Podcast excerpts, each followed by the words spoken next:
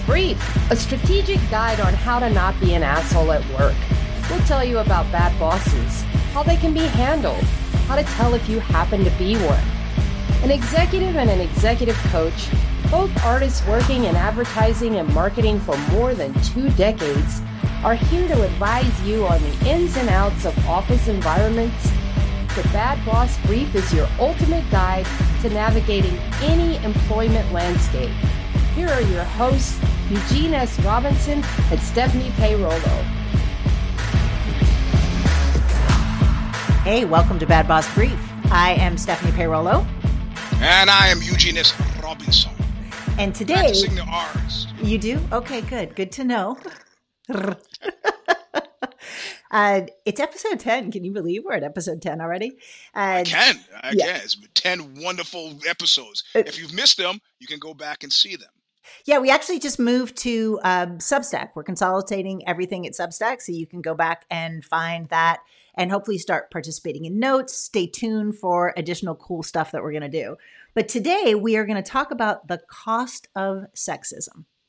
And we decided to do this for two reasons. One, no one sent in any suggestions. So, just a reminder if you want us to talk about something, WTF at badbossbrief.com. Mm-hmm. But the 2nd mm-hmm. reason is there was some compelling news. So, two yeah. news items got us thinking about this. The first, as you may have heard, former President Donald Trump was convicted by a jury in a civil case of sexually abusing and defaming E. Jean Carroll. And she was awarded $5 million. Mm-hmm. Now, I'm referring to my notes here for those that are watching the video because sexual abuse and defamation was a, it sounds like sort of a, a middle ground. Uh, mm-hmm. Eugene Carroll has accused Trump of rape. He had they gave the jury three different options of what to convict him on: rape, mm. sexual abuse, or I think it's the third one's like forcible touching.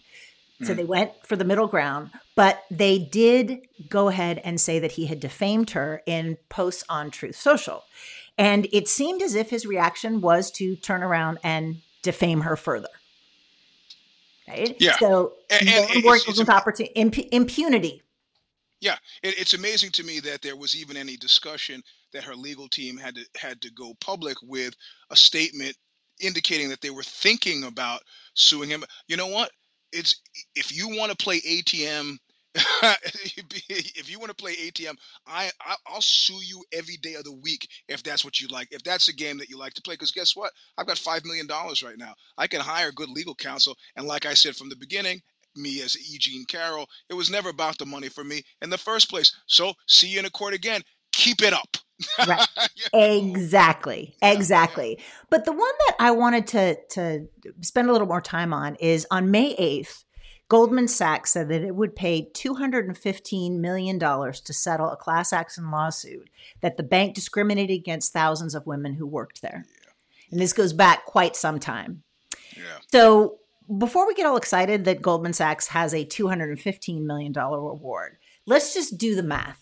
Right. So if we're costing, mm-hmm. talking about the cost of sexism, what I'm looking here is the cost to individual women and the mm-hmm. cost to society. So there were about 2,800 women who participated in this class action lawsuit, right? It was brought by, I think, three women, but then, then when they opened it up to class action, they had 2,800 women. So let's do the math. Lawyers typically take a third.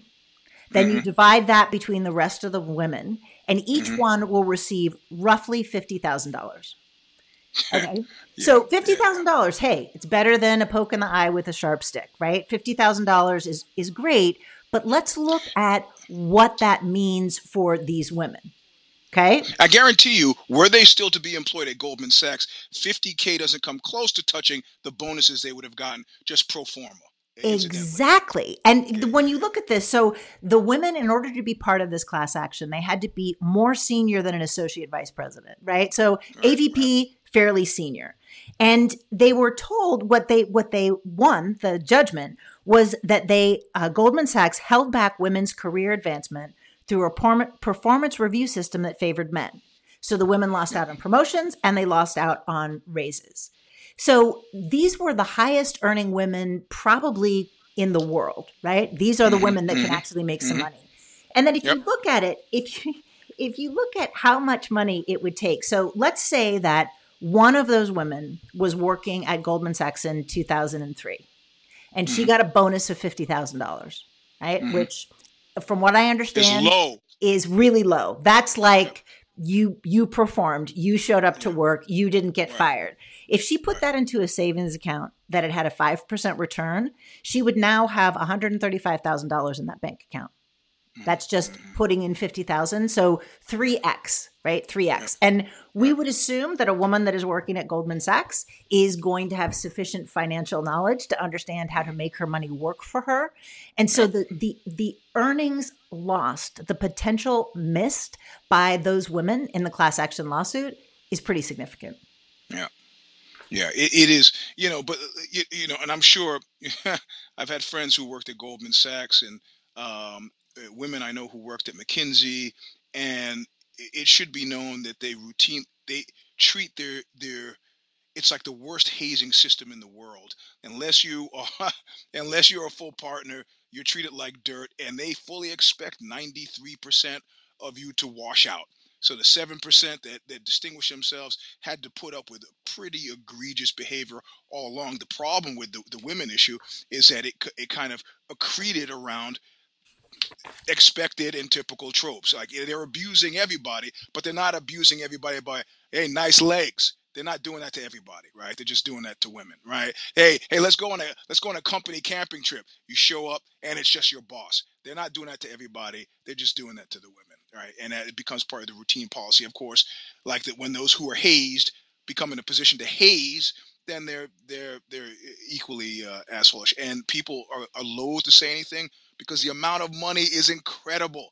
My friend who worked at, at McKinsey for like five years, dedicated five years of her life to McKinsey, and at that point, you know, pocketed a cool twenty mil. C'est la vie, right? Well, and this is the thing that I that I was thinking about is when you look at this on the individual women level, Mhm. right? So, you know, in my experience, I have lost jobs because I have been harassed out of them, right? Whether it's actual sexual harassment, if it's just a hostile workplace to women, if it's Mm. ageism, multiple reasons, right? And again, I've had Mhm. three of these lawsuits settled in my favors for various Mm. bad behavior.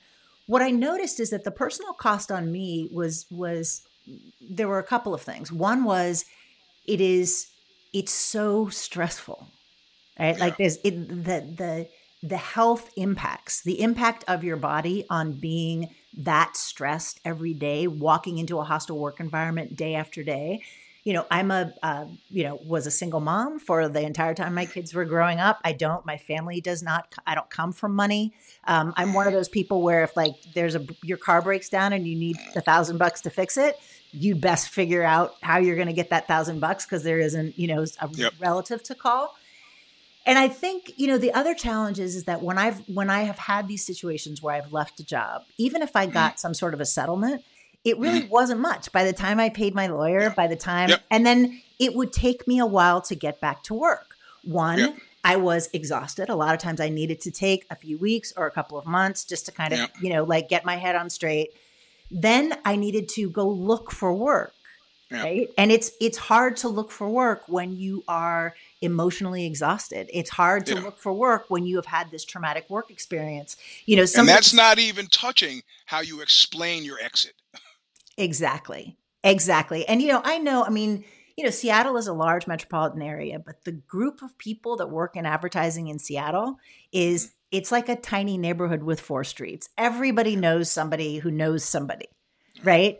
Which is great if you have a good reputation right? But it's challenging if something gets out there. Like i remember my first settlement this was in the 90s right? So this was a long long time ago. And mm. i remember thinking to myself okay i could take what they're offering and sign their NDA, which means I can Mhm. never say how much money they gave me, or I could sue them. And immediately I was like, if I sue them for sexual harassment, I will never work in Seattle again. hmm And I really believe that. I was in high tech, right? I was in a startup, um, working over in Bellevue, again, another teeny small neighborhood. And Yep. I knew that I couldn't I couldn't sue. And that makes me sad now looking back at, Yep. you know, 30 early 30s me, right? That's the Yep, age of my yep. daughter now. The Yeah, right. idea that she was so oppressed in the system that she knew she she believed she could not have legal recourse. Yep. Right? That that just it messes with your head in a way. And my concern is that there are women who experienced this at Goldman Sachs who left the workplace altogether. Mhm. Right? And not Mhm. because they had a dream to pursue to you know, be a kindergarten teacher or, or work at a nonprofit. That may very well be, but because they they were so burned by that particular system that they can't participate anymore. you know, institutionally, it, it, it, it, hews to a friend of mine. Uh, actually, was forced to go into the Marines by the court, and uh, so he was in the Marines, and I saw him his first break, and I go, "How how how is it?" He goes, "Well, it's kind of kind of a little bit rough, you know, but it's better than prison, which were his choices." And um, and he told me a story about a guy who was not hanging very well, um, started to have mental health issues, and then fundamentally ended up killing himself. Mm. And I go, I bet that was a wake up call. He looks at me like, what do you, what do you mean? It's like, I bet, you know, the drill sergeants, they, uh, you know, back, he goes, no, no, no, no, no, no, no. They, they piled on. Now the guy was gone. They piled on as a cautionary tale. If you are, you a worthless piece of garbage, don't end up like that fat SOB. And so I start to think that, you know, $215 million is not enough to get the attention of the executives at Goldman Sachs in any way, shape, or form. Right. And they, they got they got an insurance policy to cover that. I don't I don't think that's enough to force institutional change. And the thing is, it is counter good business. It is just bad business. I mean, let's forget about the feelings and the and the and the philosophical aspect of whether or not we should. Just it, it is just bad business, uh, and I guess they just build that into the system because why not? Well, and I think what's interesting is like you look at it bad business in multiple ways, right? So, you know, we all know, or you all should know, that it's very hard for women to get funded for venture capital, right? Even harder still for women of color. Now, there are a number of women, some of whom I know or know of, who could be great at Mhm. at starting a business, who could give great value, who could employ people, who have really good ideas. They can't get money, whereas you know there are other founders who have gotten a lot of capital who have proven to be um, not great at what they do. You know, I've I've seen all the shows on WeWork. I've read all the things. You know, it's like there's there's yeah. kind of a classic a classic example. Those women don't have an opportunity to to do that and to build our economy and to provide opportunities Mhm. you know and and when you look at that it's the same thing with these big companies i mean you know i work with with people who are leading organizations that use creatives right they make cool Mhm. shit. that's what i say Mhm. and you know if you are if you're like a disney or you know any company that is relying on some form of genius in the people that work Yep. for you uh, Yep. and and you are taking half of the world like all of the female identified people and treating them badly you're having a talent drain that's completely not necessary right it's an Yep. Yep. unforced error and i think Yep. that's one of the things is like recognizing that you know you're you're missing out not just on like the the dollars and cents of business but any kind of r&d any kind of Yep. future endeavors any of Yep. those kinds of things you know it's kind of like Yep. the like following the the writer's strike now you know Yeah. what's going to happen because i remember the last time there was a writer's Yeah. strike Yeah. in a few months we're going to stop seeing anything that's scripted Yep. right and i got through the pandemic watching really good scripted television right Yeah. yeah, and there's only so many things you can watch from other countries right and so Right, the right. idea of like we're going to see that and it's going to be ongoing and it could last in it could last for months and months right it could have a really significant impact and i feel like there are women in every industry who are going on strike un, without desiring to right they just they just can't stand being there anymore Yep. Yep. And and this is, I mean, I think Richard Pryor, Richard Pryor, uh, actually in one of his more reflective moments, so later on in his career, says something about you know it's hard enough to be a person, you know, just trying to deal. He was largely saying these existential issues. He goes, and then he's walking along, minding his own his own business, and somebody hurls some racial invective at him. He goes, and now I got to deal with this. you know, it's like it's it just being a person is tough enough without this. But you know what's interesting about this is that it indicates to me that it's not a casual belief, right? It's not a casual belief. It is actually a hard wired in hard coded belief because it's not like they're aggressively pursuing it but it is just it is like Chris Rock at one point said when I interviewed him, he was like, you know, uh, there's stuff that passes between couples nowadays that were my grandfather alive, or maybe he was alive, but that if I tried to explain it to my grandfather, would be completely crazy to him. It doesn't compute with this World War II era kind of mentality. He can't understand it. It's like going in and speaking some ersatz fake Esperanto or something. He does not understand it. So I think that these these people who run these organizations, you know, it's just an acceptable cost of doing business, and we're not going to change. And you know, it's like I think I think what the the understanding is. Why care about women? Because they're just going to go get married and have kids and fuck off anyway and and, and that is like what decade are you in where where where what decade have you been in and i think people who share that kind of you know psychological monograph have they're in the, all in the same decade and that decade never changes and that decade probably starts with the 1950s and but the thing uh, is you know, and they're still in power right and and the ones that are doing you know performing these like sexism is right next door to homophobia, which is right next door to ableism and ageism, you know, all of these things. And it's just, you know, it was it was interesting. Um, I was reading this article today um, in the New York Times because, of course, you know, about DEI, right?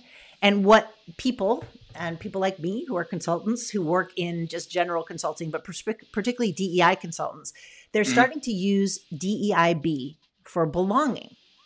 Mm-hmm.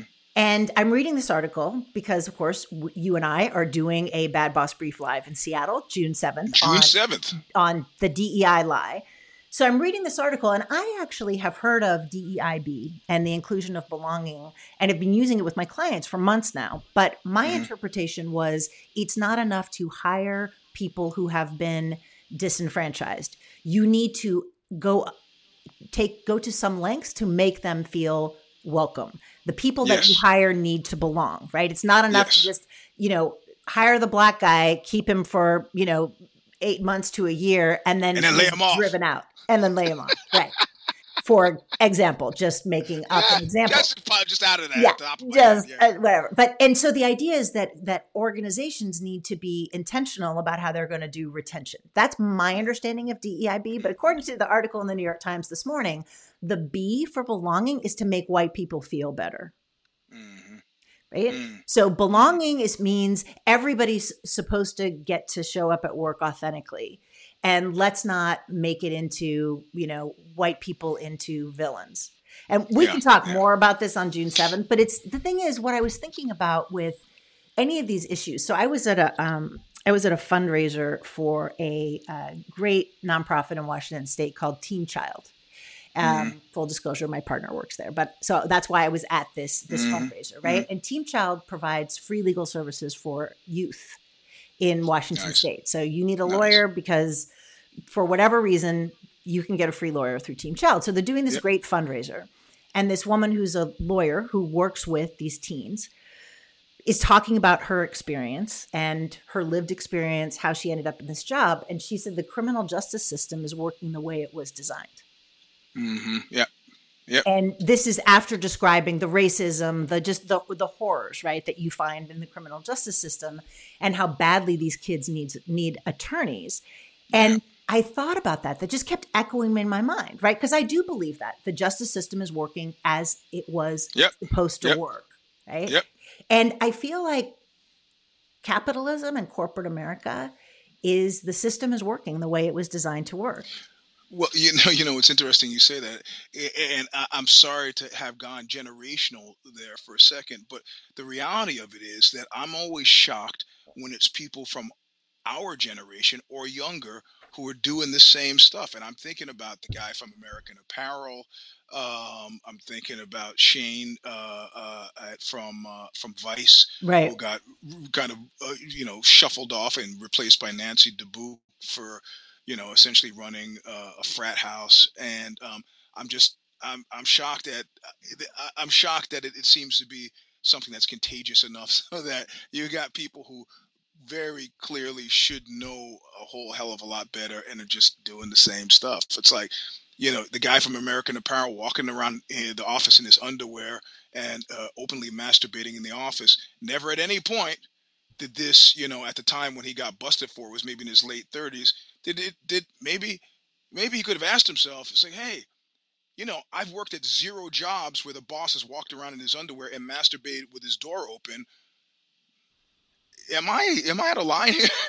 Zero jobs where that's happened, but I'm going to be the first guy to make that happen. Come on, right. come and, on. And he's and he's the white guy that got the funding, that got the acclaim. Yes. So I want to yes. I want to go back and do the practical tips because I know people like practical yes. tips. Okay, so I think one of the practical tips is this is actually something I was told. I was at a, a meeting in Seattle a few years ago before the pandemic, the in person, and I was talking to a venture capitalist who is a woman. There aren't a lot of mm. women VCs, and she's mm. very respected. And she said women are done with their peak earning years at the end of their 50s. Mm-hmm. And I was like, what are you talking about? Because I was in my 50s and I wasn't ready to be done with anything. Mm-hmm. And she said men are done with their peak earning in their late 60s Women generally, okay. it's in their late 50s. Okay. Right?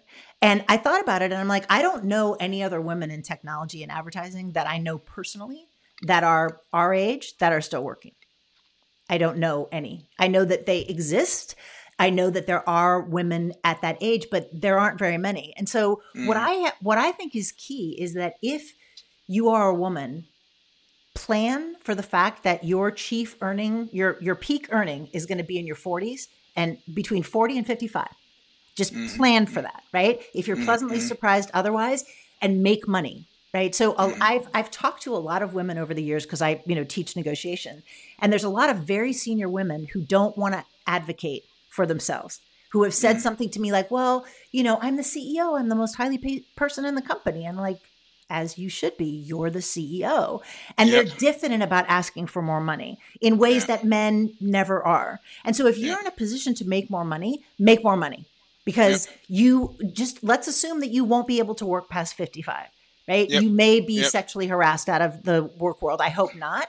The other mm. thing that I think women forget is that, you know, women, particularly women who are married, maybe they have young children, the reality is a lot of marriages end in divorce and mm-hmm. almost without exception the if it's a you know to, to, a woman and a man being married the woman ends up far worse off financially than she was before the mm-hmm. divorce and the man mm-hmm. ends up far better right and so one of the things that i think women make did happen in my case but okay but with that but you know st- statistics show that it certainly happened yeah, yeah, in my yeah. case yeah yeah and you know so I think it's also recognizing that you need to plan, just like, you know, if you're doing retirement planning, you're planning for what if I have an illness? What if my spouse has an illness? You you try to think of the different scenarios. Mm. Women, please, you need to plan financially for what happens if your husband is not there because he mm. leaves and takes all of his assets with him. Yeah, right. right? And I think right. this is one of the challenges is that women aren't trained to think about the fact that like you may have to support yourself all the way through and it's yep. it's much easier to stockpile whatever money you can in your 40s and in your early 50s than it is to try to go back and earn it in your 60s or your 70s as a woman. So that's that's the reality that I would say is try to maximize that 40 to mm. 55, make as much mm. money as you can. Um, you know, have your kids pay for college or take on student loans. Please do not take on your own kids' student loans. That's another mm-hmm. subject for mm-hmm. another day. So that's I, I, the practical. Apropos of that, I just as a side note, there's been a, a raft of women who have poisoned their husbands recently. Uh, I've, I've noted, and but that's not the interesting part to me. What's interesting to me is that the husbands talked about it prior to finally succumbing. it's, like, it's like one guy even went so far, and these are professional people, as to put a camera in the kitchen and he still drank the orange juice. I don't understand it, but anyway. hey, listen, do we have a do we have a fire me? Do we have a fire me? Uh, yeah, yeah, yeah, yeah. We we we do we do have a fire me, and um, it's super interesting to me about you. There was um, um a famous quote uh, about the three types of secrets, and uh, one type of secret is those we share, those I keep from you, and those about future events as yet unknown. Meaning, you just you can't tell what's going to happen, right? So, um, when when I, I am uh, connected to a guy named John Nash, who's the uh, uh, he does uh, is a financial columnist uh, on mixed martial arts, and he has gotten his hands on a tranche of documents connected to this endeavor, which used to be William Morris, the big one, biggest agents, probably the biggest agency in the world, um, and their recent purchase of WWE, uh, which has a CEO, multiple sex harassment cases, um, as well as uh, uh, the UFC, which has a CEO who on New Year's Eve was slapping his wife and kicking her on video. Um, so, uh, uh, but it's it's interesting that uh, essentially what they have figured out is that during the dry days of the UFC, when John McCain was calling it human cockfighting, um, and they were fight, you know, it was illegal in places they were shutting down events and arresting people. Um, what what uh, Dana White, who was the CEO of the UFC, the one who was slapping and kicking his wife on New Year's Eve, what he discovered is that the only person to kind of be interested in his property, one of the few people, was um, uh, Donald Trump, mm. casino operator, and this is a friendship that's endured. But that that's not even the point that I'm getting to. What's what what what it what it has done is it's framed a workplace. It's a MAGA workplace the UFC is a MAGA workplace, and people who advance the idea of MAGA living in any way, shape, or form, up to and including being photographed with uh, with uh, Andrew Tate, who's been arrested in Romania for uh, sex trafficking and is one of these uh, men's right activist types, you know, um, or or or hang out with Kadyrov in Chechnya, who is you know running, uh, murdering, you know, gay, gay people there. Um, they have not just implicitly, tacitly, but explicitly signed off on it. At the same time, as they are, if you you have to go down deep in the paperwork where they have an official company policy, which is a, a pure CYA maneuver that we abhor racism, sexism, homophobia. We're all accepting, you know, but fuck wokeism, but we're all accepting, but you know, so it is clearly it is clearly a case of a boss who is um who is what is that expression uh, talking out of both sides of his mouth in a professional setting that is to their is to their great benefit. They're covering their asses for lawsuits, but at the same time they're currying favor who with who they think their their base is, and it's really difficult and alienating for the portions of fans that they clearly don't care about, or at least their fighters who they also don't care about. Um, and it, it's it's it's not a red light district sports thing because it's they're now owned and report to Ari Emanuel, who is the brother of Rahm Emanuel, former hotshot in many political, you know, Democratic administrations, but still, there are, everybody's like, what? Alfred E. Neuman. What? Me? Worry? No. So um, the the fire me is uh, um, these guys have no protection. The fighters have no protection. The men, women fighters have no protection. They get 17% of the profits, which is like probably about 33% less than any other sport on the face of the earth and um, and nothing nothing at all will change. At this point now going to the UFC UFC is like going to a political rally for Trump. So um, I, I, would like to have a fire me segment for Dana White. Um, I'd like to give him a hail hearty good job buddy but it's not really a good job you're doing. It's, yeah. it's a really bad job. It's bad for everybody. Oh. so that's my segment. Okay. And then to talk a little bit about um, some future things. As we mentioned, we're doing the Bad Boss Brief live in Seattle, June um, 7th, uh, Wednesday at 6 o'clock. It's free. You just go to Eventbrite. You can look at my social media, DNA, who is our host. And it was actually interesting because um, somebody sent uh, Alan, who runs DNA, who's who's hosting us, an article by a guy named Jeff Haden that says if you have a bad boss, it makes you perform badly now and that effect can last for up to 10 years. Yeah. So when we're yeah. talking about this sexism, we're talking about this kind of destructive behavior. Studies show that it can last, it can impact you as an employee negatively for up to a decade. And yeah. certainly while you're working for that bad boss, which I thought was interesting. So join us live. We will be there. And then again, as we mentioned at the top, at the beginning, um, we're moving over to Substack. We are going to, this is going to be free. You can keep pairing Bad Boss Brief free, but we're starting a new section called Sub Rosa. And we are taking uh, questions about bad bosses, about work, work advice that is going to be behind a paywall because we figure there's only going to be a few of us there and we can speak openly and freely. So if you have a question, uh, send it to WTF at badbossbrief.com. Let us know if it's a Sub Rosa section um, or if you just want us to talk about it generally. So I think that's it. Yeah. Okay, awesome. We will keep you posted. All right, that's it. Thank you very much. See you in a couple of weeks. Bye.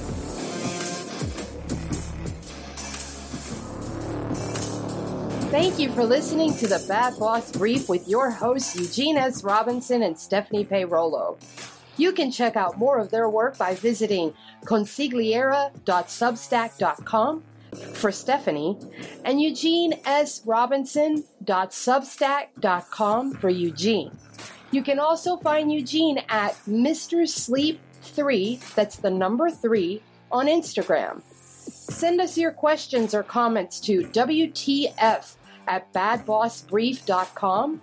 And be sure to join us right here on your favorite podcast platform for more insights every other week. Until next time, don't be an asshole at work.